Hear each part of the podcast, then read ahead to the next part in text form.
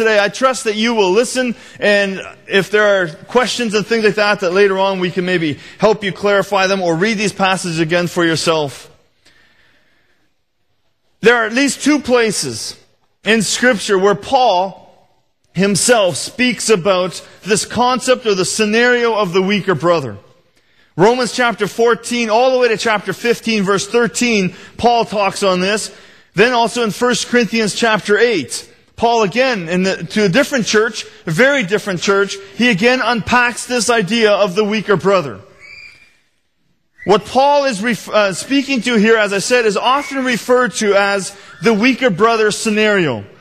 He takes these different situations and he unpacks them. He says, in this and this situation, here is what one person's faith allows them to do, and here's what another person's faith does not allow them to do.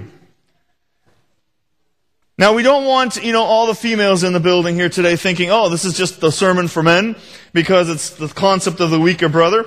So ladies, please know that it's totally for you as well, and I don't want you being, oh good, I can now go and doze off. Um, or get my phone out and just whatever, but um, this is for all of us. And so I trust that as we unpack this today, that even though it's a complex, even though it's a, a complicated text to understand, that we will begin to understand what God wants of us. So I don't want to speak today as much on the scenario of the weaker brother. The situation necessarily. You're not going to hear me today list a whole bunch of situations and say, this is how this applies to each situation. And we could mention a number of different scenarios, even within our own um, setting today, that we would say one person's faith maybe allows them to do this, another person's maybe allows them to do this. So I don't want to do that. But just because I sense that in the first service there was some confusion, so let me just give you one. One person's faith today, let's pick on the females. One female's faith today may say that you can go to church without wearing dress. That it's fine. It is not said in scripture. It's not set in stone that you have to wear a dress to church. Now another person's faith, another woman's faith, may say, no, when you go to church, you have to wear a skirt. As a matter of fact, you should always wear a skirt as a female. That is a little bit of what Paul is talking about. That's the scenario. That's one scenario, and we could mention many others of what it may mean when we talk about the weaker and the stronger persons with faith. What I want to talk to us today is the concept, the idea or the notion of the weaker brother. What do we mean by this concept of the weaker brother? When we read about it in scripture, what is Paul talking about? So here's the definition that I came up for the concept of the weaker brother. It is this.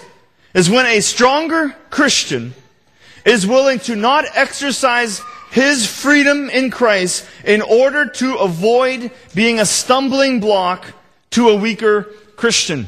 It is basically this. When a stronger Christian is willing to abstain from something or not fully exercise their freedom in Christ in order to avoid being a stumbling block to a weaker Christian. So, let's unpack this and let's see what we can learn. First, uh, Romans chapter 14 verse 1. Paul starts this way.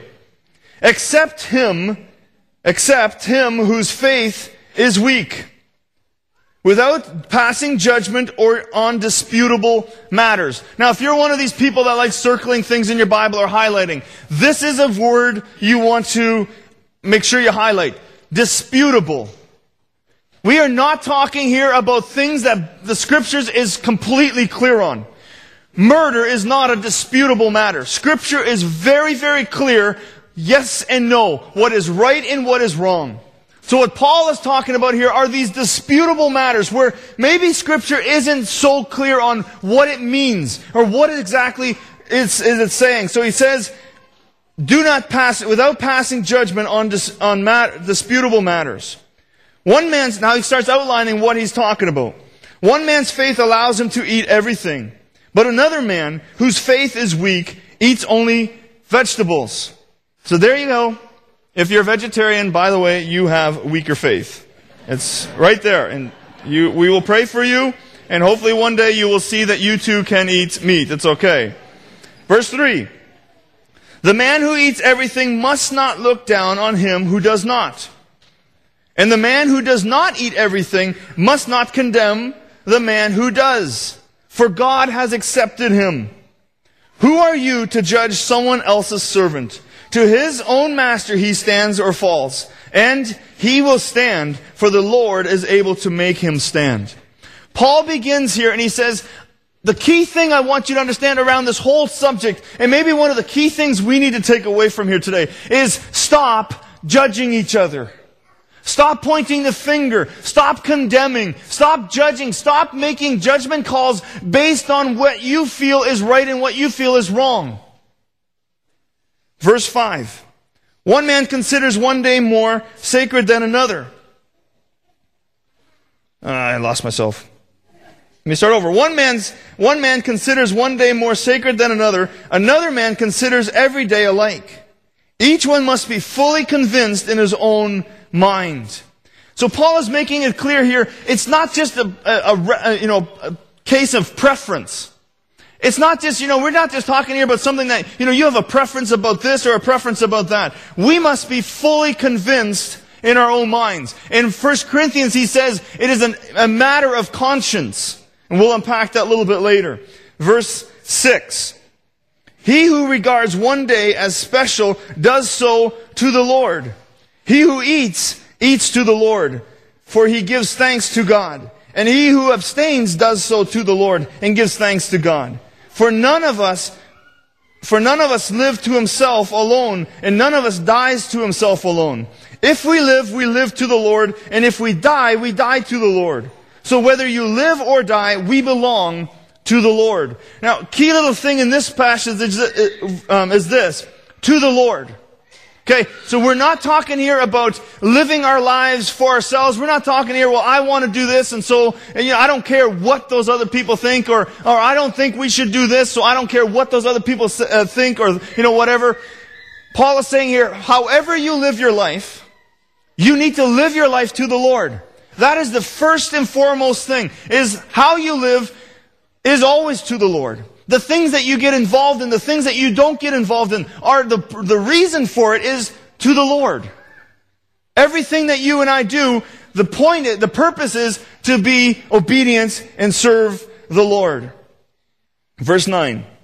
For this very reason, Christ died and returned to life, so that we might be the Lord, we might be Lord of both the dead and the living. You, then, why do you judge your brother? Or why do you look down on your brother? For we all stand before God's judgment, judgment seat. It is written, As surely as I live, says the Lord, every knee will bow before me, and every tongue will confess to God. Verse 12. So then, each one of us will give an account of himself to God. Let me just say this then to those who might say, well, you know, then, uh, you know, I have an excuse for how I live. Paul is saying here, one day, every single, whether you're a weaker person, whether you're a stronger person, whether you have a deep, mature faith in Jesus, or whether you have a very new and immature and, and, and weak faith in Jesus. One day, every single person will stand before God and give an account on themselves. In other words, on that day, there will be no finger pointing. The weaker brother will never be able to stand before God and say, um, you know, the reason I did what I did is because this stronger Christian, they did it, and so I tried it too, and it didn't work out for, for me very well. So it's their fault. On that day, there will be no such thing as finger pointing or blaming anybody else. On that day, we will stand before a holy, just God, completely righteous, and we will give an account Every single one of us for our own actions.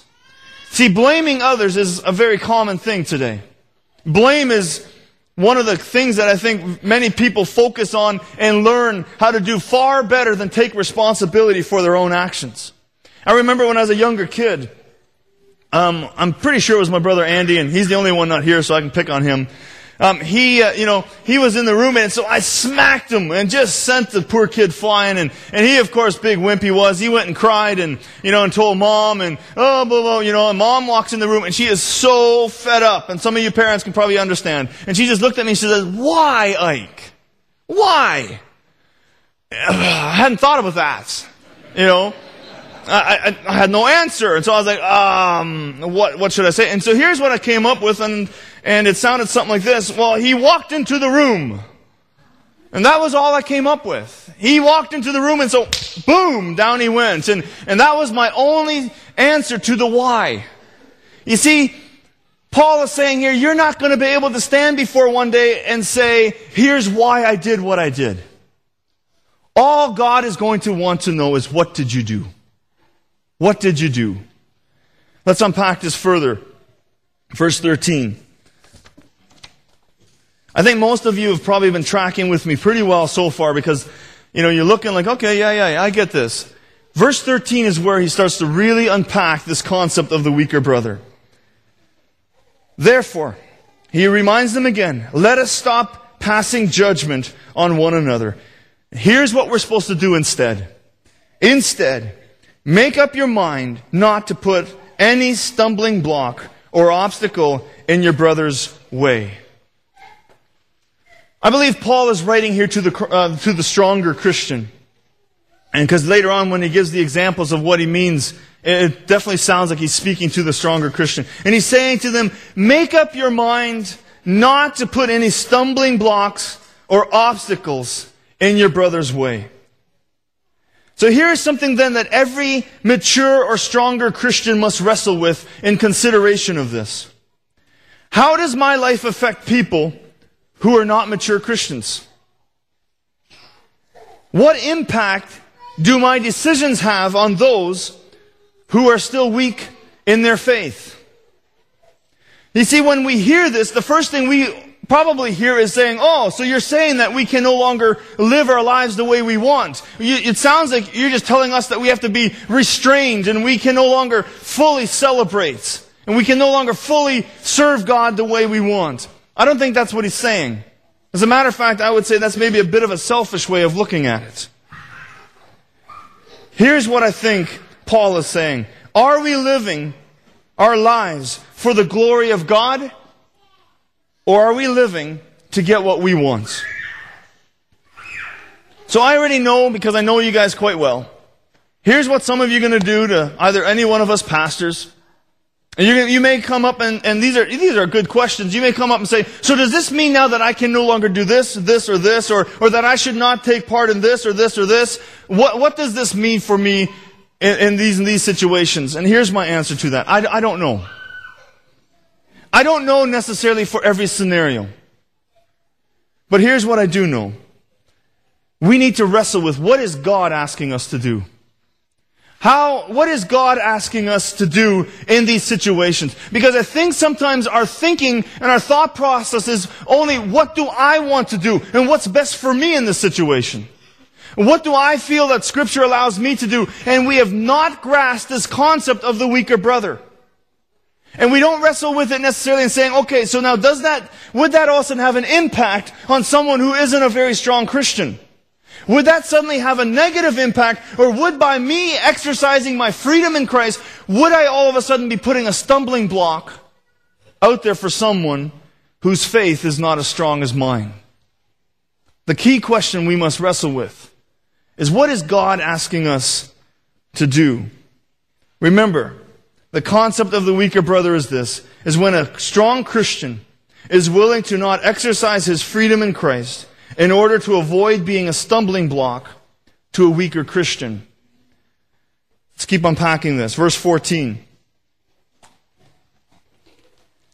As one, Paul writing, who is in the Lord, Jesus, I am fully convinced that no food is unclean in itself.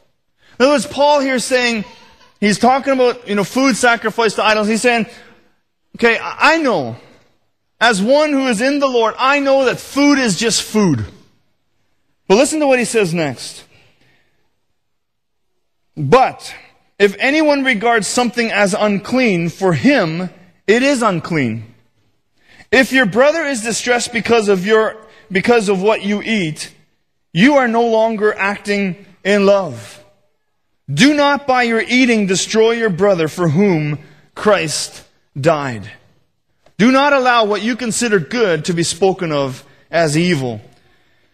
Well, let's just look at that for a little bit.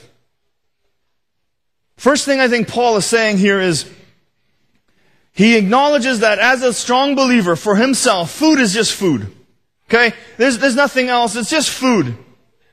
However, secondly, he also recognizes that if someone regards that food as unclean because maybe it's been sacrificed to idols or whatever, so that for that person it is then unclean. Thirdly, if you, knowing that that person sees it that way, and if you then go and eat the food anyway, he says you are no longer acting in love. And fourthly, maybe the harshest way, he says, do you do not by your eating destroy your brother for whom Christ died. Now let me give you, let me give you a personal example of what this maybe looked like, uh, maybe looked like in my life. And I don't say this to pass any judgment. So in case some of you are like, oh, all these years he finally wants revenge. No, not at all. When I became a Christian, one of the things I did is I got rid of all my secular music. And I'm not here today saying, oh, rock and roll music is bad. That's not me, okay? But at that point in my life, because of my, my journey, the, the, the sort of the door that opened my adventure into a lot of sin was through music. Okay, so I started listening to music that suggested this and suggested this, and, and I just kind of went along with it. And so when I became a Christian, I took all my tape decks and my CDs, and some of you are going, tape decks, what are tape decks? Um, you really should be learning this in school because it was so important. Walkmans? Anybody? Okay, never mind. You're looking very, very confused at the moment. So I took all my tape decks and all my CDs and I destroyed them all. So be, why? Because for me at that moment, my faith, because of my past experience, it said this. If you are a Christian, you cannot listen to secular music. If you are a Christian, you cannot listen to the stuff that had taken me on this incredible journey of sin. And so I was fully convinced in my heart that as a Christian, like, you have to get rid of all secular music and I, and, that I owned, and I did. Now, this is where I don't want anybody thinking I'm passing judgment on them because those people are in this room. I remember hanging out, you know, and the youth at that time, they tried so hard. They wanted to involve me, wanted to involve me. And there were some key people here, and I haven't asked them for permission to use their names, but there were some key people in this church who took a strong interest in me because they wanted to incorporate me into the church circle. Because I had not attended church for five years or so, not, at least not regularly. And so they made every effort to incorporate me in. And so they, you know, I remember one time being in a car and we're driving down the street and, and we're listening to music. Christian music. And I didn't know any of them because I was, you know, I didn't know any Christian music. And there was a band by the name of Bloodgood. Interesting. You know, they got Stryper and you know, all these other bands, and I, I, okay, good, you know, sounded nice. It sounded very much like what I used to listen to, and they're all singing along at the top of their lungs, and I'm kind of sitting there going, I don't know any of these songs, but, you know, it's Christian, so I will learn them. And then, you know, what they had done is they'd taken a tape deck and, and they, you know, you, you had another tape deck here and you press record and you press play and you record it onto that. Now you just drop and, you know, all that stuff. Anyway. And so they had made this tape of all their favorite songs. And all of a sudden, sure enough, there's a song on this tape that they had put together as good Christian people. It was by the band Warrant and it was a song called Down Boys. This was not a Christian song. And I'm sitting in the back of this car and it just, my stomach, like it turned. And I remember thinking, how can these Christian guys listen to secular music? These guys aren't Christian. And so I, I, wrestled with it deeply because my journey said the only music you could listen to was Christian music. Folks, that is the concept of the weaker brother. That is what Paul is writing about here. Saying, some of you know that listening to one song that's not Christian isn't going to ruin your life because you, your faith is strong enough. But for the other person, no, it, it is not strong enough. And so his concept, the concept here is saying, would you then, as the stronger Christian, not listen to it for that person's sake? Would you, as the stronger person, not eat the meat for that person's sake? Would you, as a stronger person, not condemn them for holding a certain day sacred? That is the concept of the weaker brother. Let's continue reading a little bit. Verse 19. Let us therefore make every effort to do what leads to peace and to mutual edification. Do not destroy the work of God for the sake of food. All food is clean, but it is wrong for a man to eat anything that causes someone else to stumble. It is better not to eat meat or drink wine or do anything else that would cause your brother to fall. There's more and you guys can read the rest of it, but I want you to jump over to 1 Corinthians chapter 8 because there Paul speaks on this, but maybe in a little bit of a different way. 1 Corinthians chapter 8. In the first six verses, Paul is kind of restating the argument that the Corinthians had. The people in that church, and he's saying, okay, I understand your argument. the, the argument basically was this. There is only one God. And so any food sacrifice, excuse me, any food sacrificed to another God doesn't matter because it's not a God. There's only one God, so that food that's sacrificed to a different God is just fine because that food has been sacrificed to a God that's non-existent. We recognize there's only one God, and so food cannot be defiled by being sacrificed to a God that doesn't exist. So that's, that's the Corinthian, that's the Corinthians argument. So Paul, you know, he, under, he restates that in verse 7, he though, he picks up on that and he pushes back on that a little bit. He says this, verse 7, chapter 8, verse 7. But not everyone knows this. For some people, some people are still so accustomed to idols that when they eat such food, they think of it as having been sacrificed to an idol. And since their conscience is weak, it is defiled. In other words, because of their conscience, that food now is, is defiled. That food is literally wrong. But food, Paul goes back to verse, in verse 8, but food does not bring us near to God. We are no worse if we do not eat, and no better if we do eat. But then he continues on verse 9. Be careful, however, the, that the exercise of your freedom does not become a stumbling block to the weak.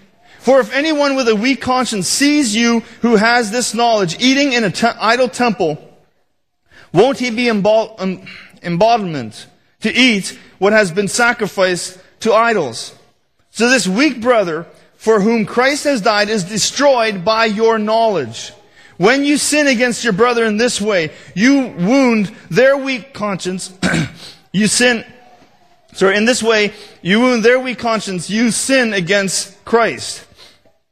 Therefore, if what I eat causes my brother to fall into sin, I will not eat meat again, so that I will not cause him to fall.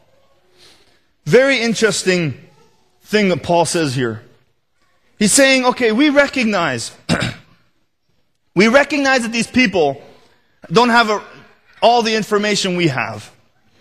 However, we must be careful that we do not exercise, that we do not use our freedom to cause another person to sin. And then he says this kind of at the end, verse 13. He's, basically saying now, okay, so what I'm going to do, I am going to make sure is what's more important to me is that I don't cause someone to stumble. So what I'm going to do is I will literally stop eating meat if that means it will help somebody not stumble in their faith. I think what we need to do now, though, is we need to put a few parameters around this thing. Because what this sounds like, if you're not, if you're not hearing it correctly, is that the weaker brother now determines what the stronger brother does. And I don't think that's what Paul is saying. Paul is teaching us here, I want you to be aware. I want you to keep the weaker brother in mind. I want you to, to make decisions. And if you know somebody wrestles with this, if you know somebody is going to have a major issue with this, why? Because it's an issue of conscience. I want you to keep them in mind. I don't want you to do something in order that will cause to be a stumbling block for that person. So let me just put three quick parameters around this thing. The first question, or the first parameter is this. Who is the weaker brother? We need to, we need to know that. Who is the weaker brother? So if we're going to do stuff to not be a stumbling block for the weaker brother, who is this person? I believe Paul is talking here about new Christians. Both in, in 1 Corinthians and, and uh, Romans, I believe the, the people Paul is talking to here are these Jewish people who have just become believers. And so they have all their Jewish customs, they have all the stuff in their background that is there, and Paul is saying, be careful now. And you, you read about this also in the book of Acts where they, where they talk about circumcision. This was one of those issues that for a lot of Jewish people, this had to be done. And it, and it, was a disputable issue, and so they had to, you know, come up with a, what is required by Scripture and what isn't. So the first thing we need to know is who is the weaker brother. So I believe the weaker brother is a newer, a newer believer. There is a big difference between a weaker brother and a stubborn brother. Okay? A weaker brother is willing to learn and is making an attempt to learn. Where a stubborn brother is set in his or her way and can, and has put personal preferences over biblical truth. In other words, you can bump into someone who is just stubborn. They just say, well, this is the way it is and that's how it's always going to be.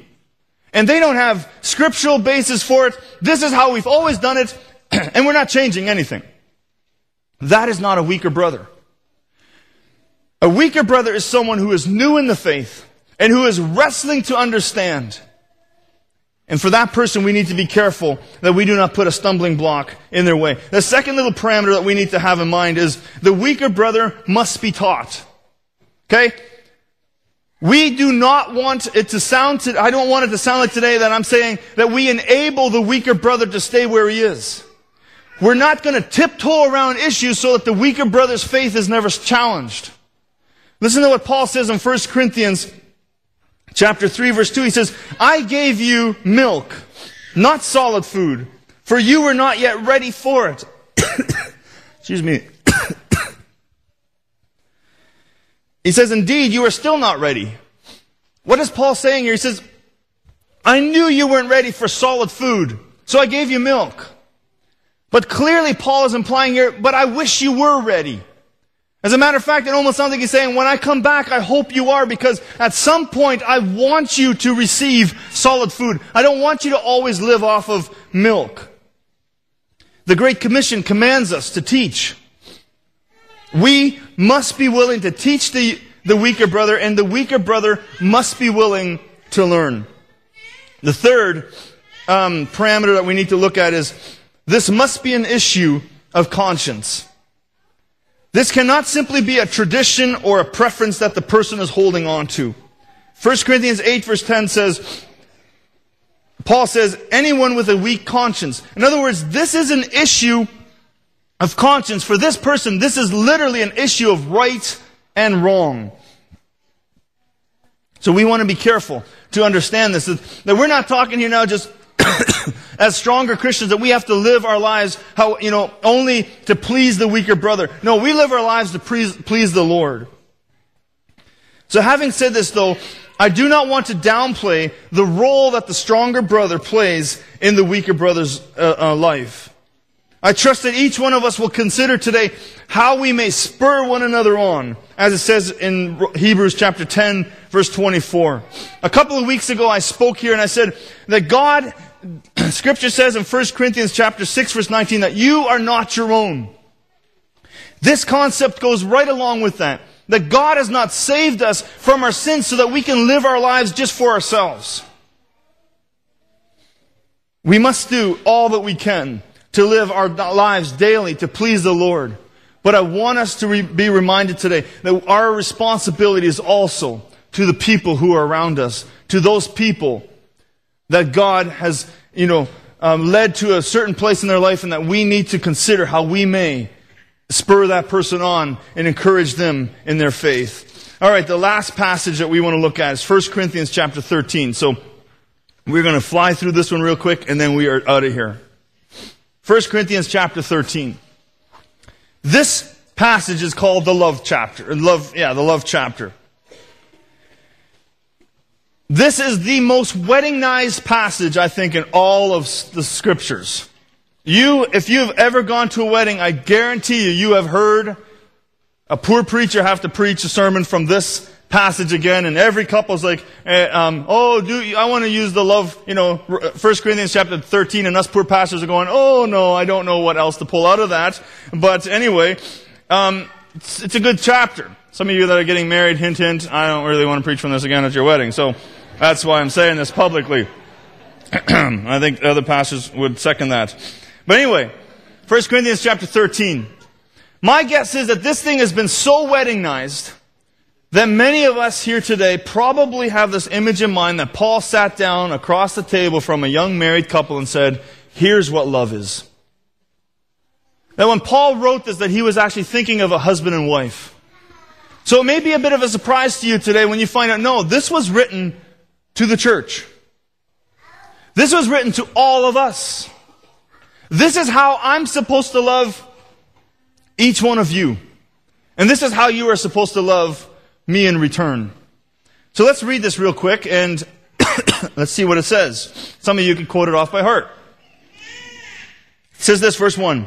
If I speak in tongues of men and, not, and of angels, but do not love, I am only a resounding gong or a clanging cymbal. If I have the gift of prophecy and can fathom all mysteries and all knowledge, and I have the, uh, and I have faith that can move a mountain, but have not love, I am nothing. If I give all I possess to the poor and surrender my body to the flames, but have not love, I gain nothing. What's Paul saying here? That if your life is not motivated by love, it's, it's pointless. You can do all the good you want. You can do all the great things you can want. But if it's not motivated by love, it's not worth anything.